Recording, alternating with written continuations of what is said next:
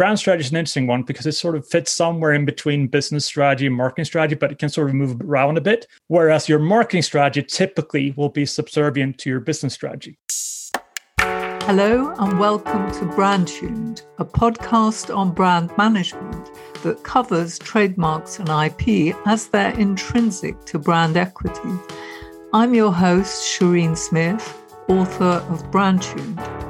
Writing this led to Byron Sharp's evidence based research stressing distinctiveness over differentiation, which I largely agree with, though not totally.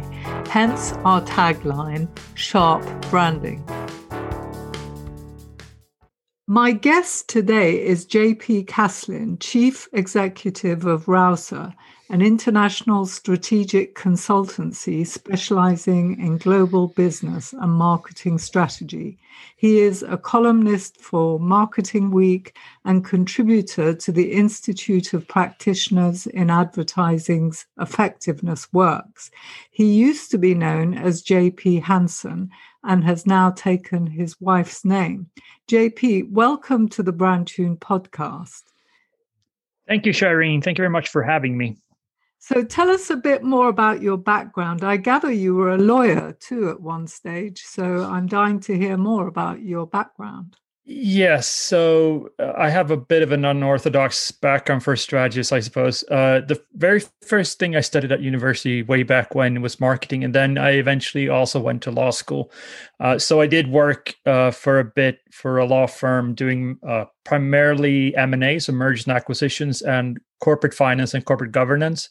Mm-hmm. Uh, but then eventually I realized that, that, that what I really found interesting, and probably as well where my sort of talent lie, to that to, to the degree that one can say such a thing was within strategy and governance. Uh, so eventually that led me to do more strategic work. Uh, ended up at rouser and i've been at rouser now for going on six years. Um, and actually as a bit of a, a I suppose a, a, bomb to some people is i'm actually leaving rouser now. Uh, oh, yes to become an independent consultant um, so that I can work more with agencies and, and support them rather than work as a, I suppose, a competitor to them. Right. Okay. I thought it was your own business. So it's somewhere you've been working then for a while.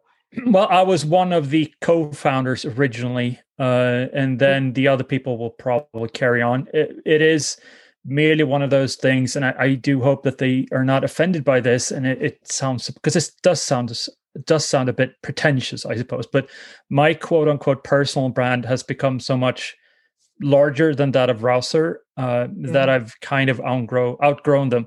Um, but also, I just I think it's the it's time to to move on and do other things, uh, not least because I am publishing a couple of things at the moment which are quite controversial, and I'd rather uh, that the if there is any negative feedback, I'd rather that it fall on my head than than uh, those of, of, of sort of the other people I work with. Okay, so you're going to be providing the same sort of services, but through your own business. Is that right? Yes, uh, largely speaking, I am going to do more of what one might call strategic management and also uh, complexity management. Uh, over the last year or so, my work has been primarily split into two. So it's been global strategy for clients and then also complexity management um, and um, that is also a topic of uh, a book that i'm writing at the moment. So it's it's you know i'm taking a, a slight step to the left so to speak compared to where what i've done in the past but uh, i think it's the right move uh, or at least i hope so and my wife really hopes so so we'll see I must say, I was reading Good Strategy, Bad Strategy by Richard Rumelt, and it's mm-hmm. certainly very complex, the sort of scenarios he describes. Um, it's a great book with valuable nuggets, but not an easy read and not really easy to translate for small business, which is what 96% of businesses are micro businesses. I noticed that he disparages the templated approach of focusing on vision, mission, and values. So mm-hmm. I'd love to understand the considerations that you would take into account when setting business strategy and brand strategy, really. Uh, well, I, I, think it, there are two different things. Uh, mm. Let's start there. Um, but whether one works with visioning and missioning, I think it's entirely up to the company. Now, me personally, I don't put too much stock into vision and mission. Um, if I, I, recognize that it can work as a sort of an alignment tool, although there are different ways of achieving alignment in an organization. Mm. The problem is that a lot of the time if you've studied anthropology one on one, you know that the second you write down your values, they are forever lost. Mm. And that is a problem with um, those kinds of value statements or, you know, we're going to be this kind of company or that kind of company. It's great if you have that idea in mind, but you need to be open to to changing it as you go and and, and um, be a bit more flexible than perhaps some companies are. But again, visioning, missioning, if it works for you, then by all means go ahead and do it. It's not something that I necessarily rely on, but you know, teach their own, I suppose. Right. So it's really ultimately a way of setting your strategy. So, what would you recommend is a good way to approach business strategy? Well, it it it presupposes that strategy is if if I'm not sort of misinterpreting your question, mm-hmm. um, this is we're talking now about strategy as in deliberate strategy because the thing is that there are broadly speaking two kinds of strategy. So you have deliberate strategy, which is the traditional approach, whereby you would create these kinds of documents, and it, it would be you know if I were to boil it down to something, it would be effectively a plan, right? In programming, mm-hmm. we're going to do this and going to do that, and so on and so forth. But then you have this thing called emergent strategy. And emergent strategy is effectively patterns in action over time. So Henry Mintzberg, for example, writes a fair bit about that. And any company in the real world, so to speak, the strategy will always be a mix of both because a deliberate strategy is never executed. The pieces will never fall into place just as you had for, uh, foreseen. It just doesn't work like that. Mm-hmm. But of course, at the same time, you can't have a fully emergent strategy because you need some sort of semblance of, of structure. So, uh, if I were to work with an organization, typically, if I work with a startup or a small company, I would essentially start with what Peter Drucker might call the concept of business, which basically is what what is this company about? Uh, where do we want to go? And, and, just the basics you know do we sell car tires or do we sell you know rubber shoes or confectionery whatever it is? And then off of that you basically build your various strategies. And, and you have this thing called uh, well what we call I, I, created this concept with a former colleague called gary rivers. Uh, this thing called the strategy hierarchy. So basically the strategy hierarchy is a meta strategy uh, it's a strategy for strategies. It's basically how various strategies within the organization will work with one another. So, mm-hmm. to your point about brand strategy, brand strategy is an interesting one because it sort of fits somewhere in between business strategy and marketing strategy, but it can sort of move around a bit. Whereas your marketing strategy typically will be subservient to your business strategy. And the further down you get in this hierarchy, you know, all the way down into, you know, let's call it campaign strategy, the more explicit it will be and the more um, more programming there will be probably. But again, you need to create some sort of scaffolding early on. So you need to define that and that again how you do that is entirely up to you but i would create some sort of formal uh, document and and keep it simple and keep it short uh, one of the problems that we see with clients especially small clients is that they create strategy documents that are you know 50 11 different powerpoint slides and no one even reads half, half of it which kind of defeats the purpose of it so yeah anyway so that's that's where i'll start Okay, so you have a hierarchy of all mm-hmm. the different strategies that are going to be relevant to the business. So maybe IT strategy is in there, intellectual property strategy, mm-hmm. uh, whatever's going to be some key strategies for the business. Is that right? Or is there a yes. templated approach where you would cover No, I think it's more of a, a, way of thinking about things. So typically at the top, you would find a corporate strategy because you can have many businesses within the same corporation. Mm. Then beneath that, uh, you have your business strategy, and then everything else will fall into place beneath that. Mm. Uh, your IP strategy, for example, will of course we'll have certain parts that are defined early on in the business strategy, um, whatever it might be uh, that the IP in question is. But then, of course, you're going to have emergent parts of that as well because you do discover things along the way, and innovation is, you know, notoriously complex and so on and so forth. So sometimes you need to take something from one piece of the hierarchy and put it somewhere else. And the emergent strategy the traditional view is is sort of from the the top to the bottom, right? It, that's the way that the communication goes, and that's the the way the hierarchy goes. The, the emergent bit is basically the opposite. So that goes from the bottom up into the top. And to take a, a very simple example of that, so let's say that you are uh, you're salesperson, right? And that most people would consider to be tactical. You're quote unquote on the proverbial floor. Now, let's say that you have your targets and you have your markets and so on and so forth, but then one day you get this idea of maybe actually I'm going to go after that market, right? Mm-hmm.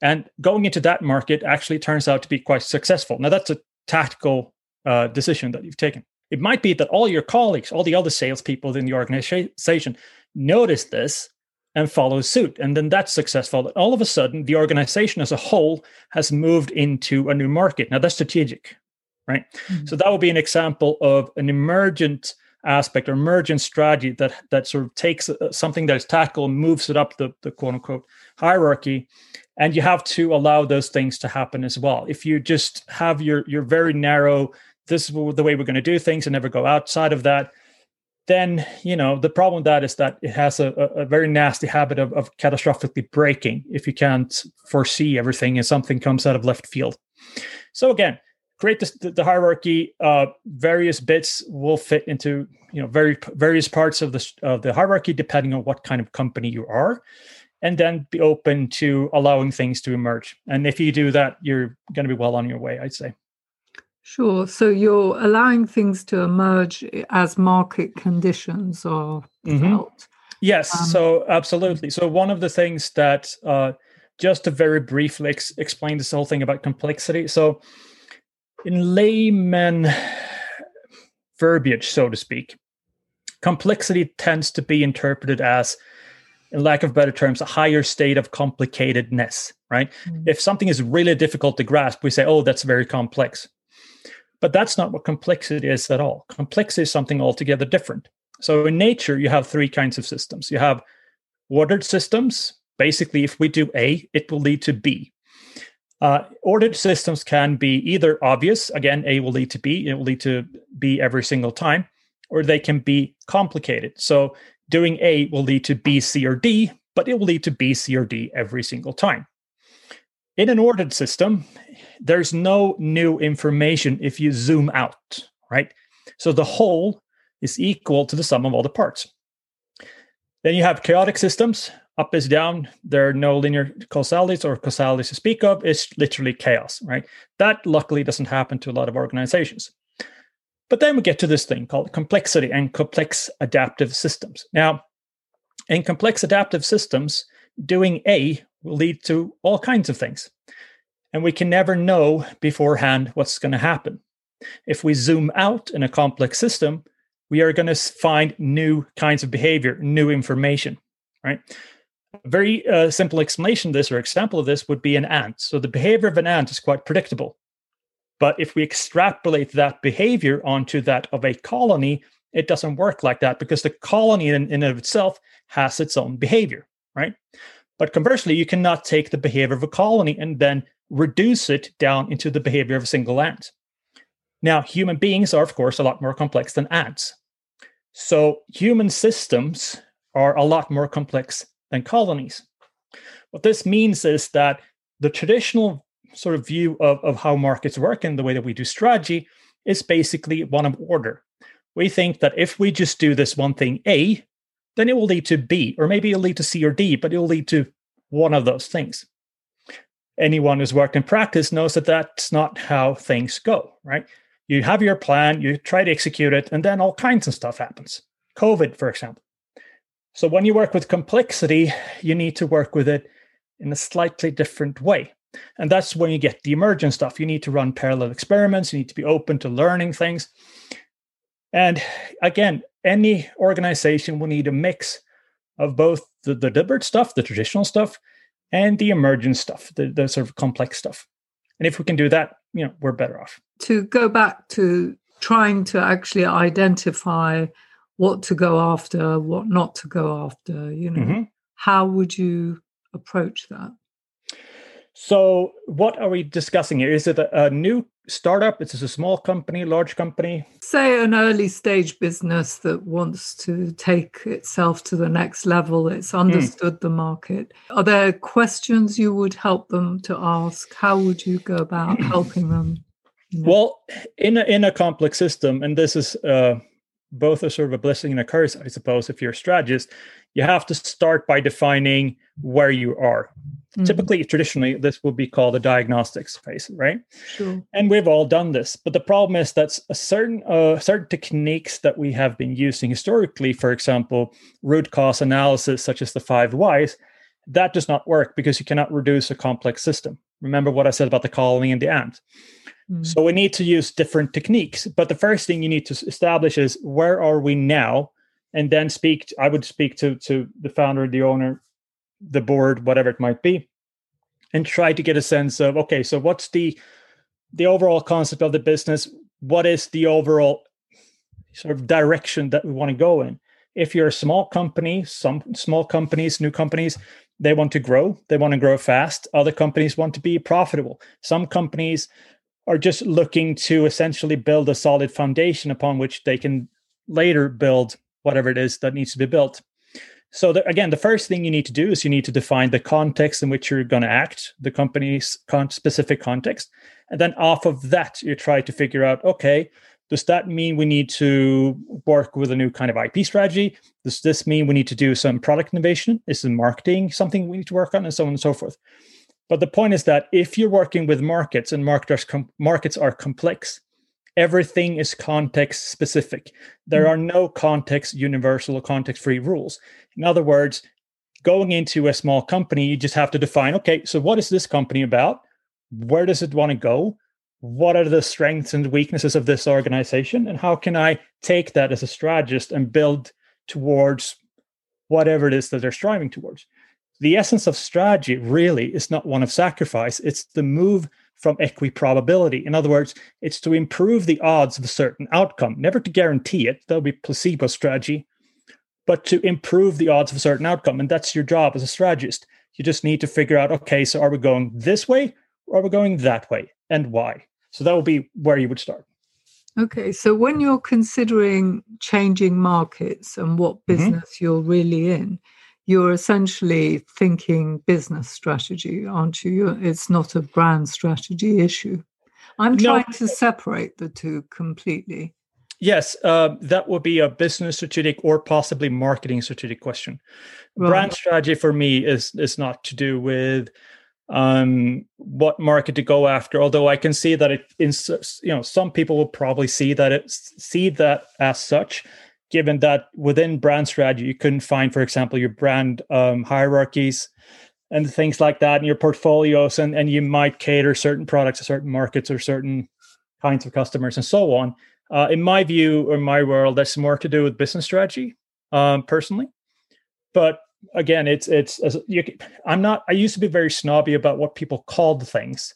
Mm-hmm. these days i'm not as long as everyone agrees within the organization what we mean sure. um, then it, I think it's fair game. What about positioning? When you're thinking positioning, is it? Uh, do you think that's mainly a brand issue or a business? so positioning in in my uh, world, so to speak, uh, is it's it's either one or two things. Now you can either have competitive positioning, then we're we are firmly in the realm of someone like Michael Porter, in which basically we try to figure out what uh, products we're going to use uh, or sell to what customers and what markets. Then we are going to see if we can't um, differentiate within that. Now, typically, that's not how markets work, hmm. unfortunately. Mm. The problem is that a lot of that stuff is based on how markets looked 150 years ago. Because if you go back and you sort of look what Porter, rather you look at who Porter built his his work upon or whose work he built his work upon, you realize that you can sort of track it way back almost to the Industrial Revolution. And although it, it will be very nice to be able to sort of delineate your competitors on a piece of paper, the problem is that the rest of the world won't really care about that. So even if you're working, I mean, the most the cl- most classic example of, of uh, positioning and segmentation and those things would be well, I'm going to be this kind of company and I'm only going to sell my kind of product in my city, for example, just locally. Well, the problem is that with the globalis- globalization, you're still competing against companies from the other side of the world. Because, of course, you know, they can sell um, online and, and whatever else. So, again, positioning, uh, competitive positioning, if you want to do that, sure, do that, but take it with a, with a grain of salt.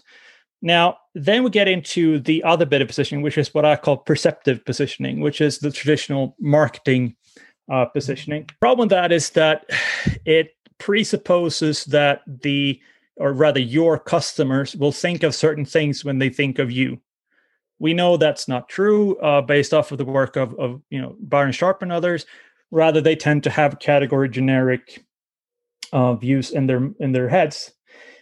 Having said that, I do realize that positioning can actually be quite valuable um, from a sort of efficiency standpoint. And this sound maybe maybe it sounds a bit counterintuitive, but po- my point is that if we define these are the things we're going to stand for, you know, because typically that's perceptive positioning. We we want to be this kind of brand, right?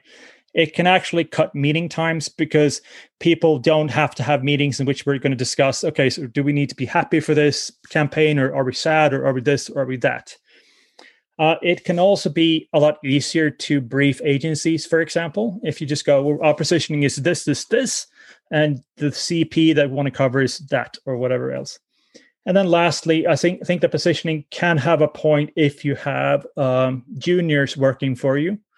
So uh, if you bring someone in who's fresh out of university or whatever it might be, it's a lot easier for them typically. And, and I am talking about marketers here. Um, to just go, okay, so I need to create a campaign with these three things in mind, this perceptive positioning in mind. That's a lot easier than just telling them, okay, so here's how brands grow one and two, and here are a couple other things. And oh, yeah, by the way, this is the complexity stuff, and come back to me in five years' time. Competitive positioning again, it can be something that uh, sort of take with a with a grain of salt as a sort of a document just to you know create the, the essence of the company. That's fine. Perceptive positioning as a tool, that's fine, but consider the tactical tool more so than a strategic one. Well, Seth Godin distinguishes between differentiation and positioning because he says mm. positioning is a service you do to the customer. It enables them to kind of label you and know what box to put you in. Whereas differentiation is trying to say that you're different to everyone else. And, you know, that's a sort of different exercise. I wonder what you think of separating the two positioning and differentiation? I, I, think there are two different things. Uh, so I am with him on that. I think, unfortunately, Seth Godin has gone off the rails a bit recently, okay. but I think that's a fair point. Um, differentiation, yes, uh, you know, he it, it his blog uh, of the last couple of years is uh, I'm I can't really take him seriously, but anyway. Mm-hmm. But my point is that uh, I think that's fine and fair enough. The problem is that uh, companies aren't differentiated. We know that, right? Uh, the other thing is that this idea of, of people putting you into specific boxes, again, that's not what people do. Rather, they tend to put you in the same box as everyone else within the category. Um, so although he is he is you know at least half correct in theory, it's not necessarily how companies work in practice, at least based on on recent research. Okay, so when you're presumably the business is running and set up and then they need a brand strategy what would mm-hmm. they need to think about that's kind of unique to brand well it again you, the first thing you need to try to figure out is what do we mean by brand within the organization? Because brand can mean all kinds of things. It can be the product it can be the visual identity it can be you know everything and then some. Uh, start with that. And then if we are looking for a brand strategy uh, for an existing company, what we're usually talking about is defining distinctive brand assets, um, whether that's your logos, uh, your you know, jingles, website, like colors, whatever it might be. And those things are going to be consistent over time. So we just need to sort of break that down and have it on paper and build towards that with some sort of uh, continuity. Uh, apart from that, everything is going to be context specific. It depends on okay, so what what's the task that we're trying to do here, or rather, what's it, you know the job we're trying to to do, uh, what problem are we trying to solve with this brand strategy, and so on. And also, of course, what's what already exists. Are we going in with a carte blanche, or and do a complete rebrand of the organization? Are we looking to build upon what is sort of already been built, um, and so on and so forth? So again, you're looking at context specific things. Well, often designers seem to say they need to do brand strategy whenever somebody wants branding or rebranding. Um, so I just wonder what exactly that means, um, how it's going to differ from whatever strategy the business has. Really, I mean, sometimes they talk about brand personality, which I'm not sure that that actually means anything. Uh, you know, so if they're not going to be looking at that, it seems a lot of the questions I've read in books that designers might take into account are very, very broad ones, which go to the heart of who are we, what are we all about, um, you know, as a starting point before deciding on a visual identity. So those that's really my what mm. I'm getting at. What sort of questions would you ask to help the organization decide what its brand strategy is going to be even? And also, most people well, I mean, don't again, really understand first, what yes. brand is. They think it's a logo or something. So there's an educational element involved. Yes. Again, the first question you need to ask is, what do we mean by brand? Um, and then you define that. The problem I have with designers who go in and usually they have their quote unquote big idea um, and then they need to then they're trying to reshape the entire organization and the image of their big idea. It's just it it doesn't really work that well in practice. And of course as well if we are talking about distinctiveness in the sense of just building through continuity and and you know being easily recognized then we can't change our vis- visual identity uh, identity you know every half year two years whatever it might be. That those things take time to build. But of course, if you are a, sort of visual artist or, or, designer, then you're going to see the same logo every day, day out and day in. You're going to get bored with it, and then you need to change it. The problem, of course, is that you know your customers are maybe going to see it one second, you know, for every, every two, three months or whatever it might be. So there needs to be consistency there. A really good point. People get very bored with their own branding and want want to change, I think, quite often when they want to rebrand. Yes, absolutely true. Absolutely true from my experience. Um, do you help people with, to brief designers with, for their brand, or how you know what sort of work do you do? Uh, I I occasionally help clients brief agencies, but it it's more to do with um, campaign work and, and uh, mm. advertising campaigns rather than uh, graphicals. Yeah. yeah, graphical stuff. I, I tend to work mainly with with large global companies, and they have most of that stuff in house anyway. And a complete rebranding for a global organization is a huge project, and then some. Yeah. Um, and if I'm being completely blunt and honest, those kinds of, of gigs tend to go to creative agencies anyway. Mm. Um, for small companies, it's the same thing. I think that you, if you want to define your visual identity, if you want to work with a designer, again, it's a matter of you need to find the things that you're comfortable with and like because it's going to be there for a long time. Um, you know, if you're McDonald's, for example, if you're in a city, and this is something that that Rory Sutherland likes to point out. If you're in a city and you know you have no idea what the lo- what the best local restaurants are, um, the food variance from from great to you know essentially food poisoning uh, is is quite dramatic. And you see the golden arches. You know, at least what you know is if I go to McDonald's, I won't get the best meal in the world, but probably I won't get food poisoning. Mm. And Rory's point is that McDonald's is largely successful because they're very good at not being very bad. Now, I would argue that that's true, but it's also true for essentially all their competitors. The, his point basically is that brands act as heuristics. And the thing is, of course, that if McDonald's were to change the, the, the golden arches all the time because some designer found them boring, then you would not recognize McDonald's in that new city that you're in. So rec- recognizability, if you know, if you want to put it in those terms, is really important for brands. You need to be easily recognized. And if we change stuff all the time, then we're not going to be that. I, and I fully appreciate because I've had conversations with designers working for clients that they get bored. But the problem is that their consumers they don't get bored because they don't think about the brand all the time. You know, we mm. do. Well, Byron Sharp really drives home the importance of distinctiveness. How mm. much has your approach changed towards brand strategy since he published his work?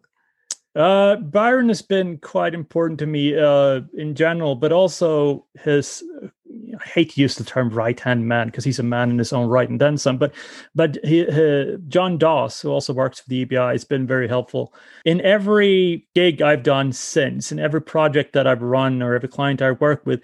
The patterns that he discusses, I've seen them. The thing about all the other stuff, it's very hit and miss. Sometimes you know, you find the things that the positioning people or traditional people talk about, and sometimes you don't. Usually you don't. Whereas the EBI stuff, EBI being the Ehrenberg Bass Institute uh, for mm-hmm. which Byron works, um, you just it's just based on evidence. It's not based on opinion. It's just based on evidence, and you see it all the time. Um, whether you're running brand trackers for clients or whatever it might be. So it is one of those things where uh, it has changed my view a lot, but also for the better. Uh, as a side note, and the, this is not something that Byron necessarily talks about. I'm not even sure he's aware of this, but um, it, the EBI stuff works a lot better with market complexity than the traditional stuff does, because it basically looks at emergent patterns such as you know negative binomial distribution, which can be summarized in every company will have a few customers who are going to buy them a lot, and a lot of customers who are going to buy them a little. And that's another one of those patterns that you see with every company that you work with. It's it's absolutely insane how consistent it is. Um, so if you're a marketer you haven't read how brands grow first of all don't think of it as opinion. It's based on evidence. You can mm. you know scrutinize that evidence. You know i know that you uh, as well have, has a uh, or have a, a background in, in, in, legal work. But you just you look at what's the value of the evidence and then you can make your own conclusions off of that um, so you know you need to read how brands grow, and then you take that and you apply it into your own business, and then you see, okay, does it hold up for us or not? Now, from my experience, again, it holds up every single time, but maybe it doesn't for you. Who knows? The point is, you just you, you look at the evidence, does it fit what I do, and then you work accordingly. What you don't want to do is read someone who says, well, Google did this, therefore you, small brand who sells gravel, should do the same because it's you're looking at completely different contexts. It's like comparing apples to oranges. Well, I see a lot of problems actually in the whole branding market, especially around naming, where people mm-hmm. think they need to describe, you know, a product as, as closely as possible to get to saying what it does without necessarily describing it. Yes. Instead of just giving it a name. And, you know, if you're trying to be distinctive, you have to stand out. And the mm-hmm. name is so important. But I gather marketers are not trained in naming, which is probably why there are all these problems. Yes. I mean, I think that's part of it. I think a lot of naming tends to go with trends and and if we're honest halo effects so for example when Google really hit its stride and, and became famous, and all of a sudden you'd see, you know, every company would be something double vowel something else. Mm. Uh, so there is a lot of imitation going on. Uh, but it is to your point, uh, naming is one of those things that that people either don't take seriously or take too seriously. If you know what I mean, it's either we're going to call it, you know, something generic and we don't care, Hmm. or it's well actually this first letter represents this ancient greek god that blah blah blah blah, and no consumer ever is going to make that distinction mm-hmm. so hmm. it's it's it's one of those things again you need to find some sort of middle ground and and um you know a catchy yeah. name a catchy name can become a distinctive brand asset as well which is yeah know, I, I've I was here listening to Byron Sharp actually pointing mm-hmm. out that McDonald's is a Scottish name of mm. an American burger joint. It doesn't really matter what the name is once you've got a name, as long as it's not really uh, going to hold you back. A name yes. is a name, and you it identifies the business. That's the primary objective of it. Yes, absolutely true. So, I mean, in McDonald's case, what they probably shouldn't have done, or though you know, who knows what would have happened, but if they were would have just called it Hamburger Incorporated, who knows whether it, had worked or not in terms yeah. of just the, the, power of the name. Um, yeah, I'm and sure then, it wouldn't have. Yeah, they had but, a descriptive name like yeah. Google if it was called search engine. Yeah, exactly, and and you know and then but similarly if they had called it you know something with seven x's and five y's and three q's then people wouldn't have recognized it anyway because they wouldn't have been able to spell it. And that's also one of those things that I'm, I'm sure i would love to hear your your view on this but it's something that i would i would imagine that that one takes into account these days is uh, you know looking at your naming uh, from a sort of search engine optimization standpoint is it easy enough to spell? Can people actually write it down? If mm. it's too difficult to spell, then people won't necessarily be able to find it online and so on and so forth. I mean, what's your experience from in that? Yeah, it's absolutely key. I, am not very much in favor of using numbers instead of, say, four. Uh, mm-hmm. People put a four. Anything like that, which is going to confuse people as to how to spell it, how to find you, mm. isn't really going to serve the brand very much. No, I mean it's it's one of Byron's perpetual points is that you need to be easy to remember and easy to buy, or easy to think of and easy yeah. to buy, and uh, that very much plays into that. Uh, I would say. Yeah, easy to spell. And if your own personal name is very difficult, then I would say don't use your personal name for the business. So. No, that's very true. I mean, uh, on a personal uh, note, uh, it's it's why I go by JP internationally because my first name is Yuan, which is quite difficult to pronounce for people who don't speak Swedish. So it's a lot easier for people to say JP. Uh, and because I do a lot of keynote speaking internationally, then you know it's uh, they get the pronunciation correct. Same with mm. my wife's name, although it's a something that you learn quite quickly. Is there's there's one rule to to a successful marriage, and that's happy wife, happy life. Uh, so you know, even if her name was difficult to spell, I'd probably go with it anyway if it made her happy. But but Castlin is quite easy to spell and it's quite straightforward and quite easy to pronounce, and so you know that works in my favor, I suppose. Yeah. So you're Swedish by background, are you? Yes. Yes. Born and raised. And are here. you located there? Do you live there? Um, yes, uh, you know, I've moved about a bit, uh, but now, of course, with COVID, I can't really travel the way that I used to. Typically, I work with a couple of, of big Swedish brands too, and global brands, but but most of my work is internationally. Uh, so I do travel a fair bit, and then, as I said, uh, I do a lot of uh, keynote speaking. So I, I, travel to conferences and mm. speak about whatever's on my mind, typically. So you are essentially focused on helping big, complex organizations to sort out their branding brand hi- hierarchies and... yeah well yes i, I do uh, a fair bit of quote unquote traditional global strategy as well uh, actually defining the strategy and building it uh, and it, that's also one of those things that one needs to keep in mind is that every strategy within the strategy hierarchy tends to have a f- specific functionality. So the global strategy for example we know that all the regions that we try to control, or at least get, you know, in some form of semblance of, of an order, um, they are going to be coming up uh, across all kinds of, of problems that are unique to them, right? So there's going to be emergent stuff. But the point of global strategy is effectively regional steering.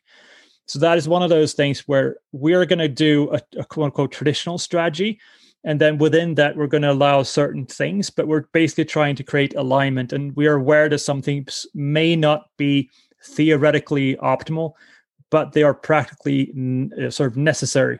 So we're going to do that. Um, but no yeah I, I, do global strategy a lot. And then as i said a lot of strategic management which is uh, more in the business strategic realm of things i suppose.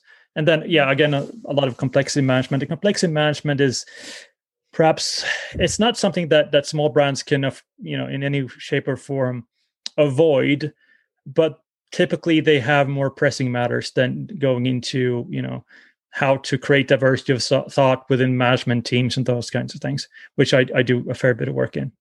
Great. Okay. Well thanks very much jp for coming on the podcast. Just one final question. What's your book going to be about Unfortunately, I can't say. Uh, I've, I've, I've, because, and, and I'll explain why. So uh, we've written in the past uh, every year something called the, the Rouser Manifesto, and it was oh, started out, yeah. Mm-hmm. And so it, it started out with me and Gary uh, essentially putting our thoughts into writing. And then we published it and it became very popular very quickly, which was uh, quite fun for us.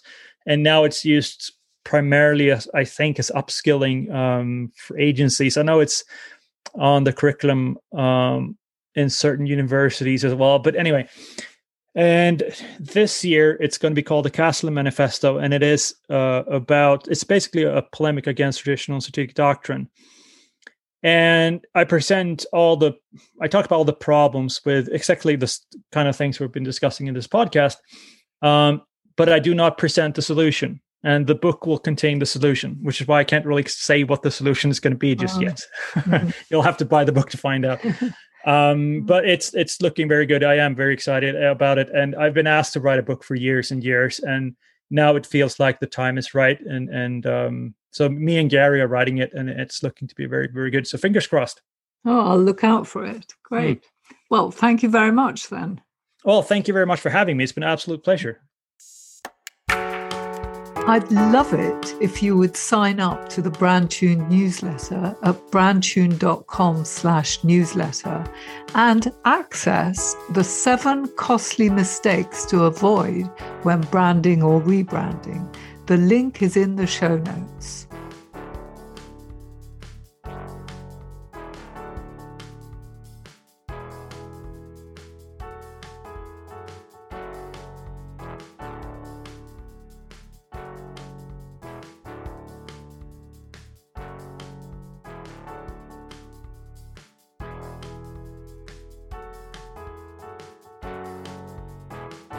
My guest next week is Daniel Greenberg, an intellectual property attorney who specializes in domain names and online brand enforcement.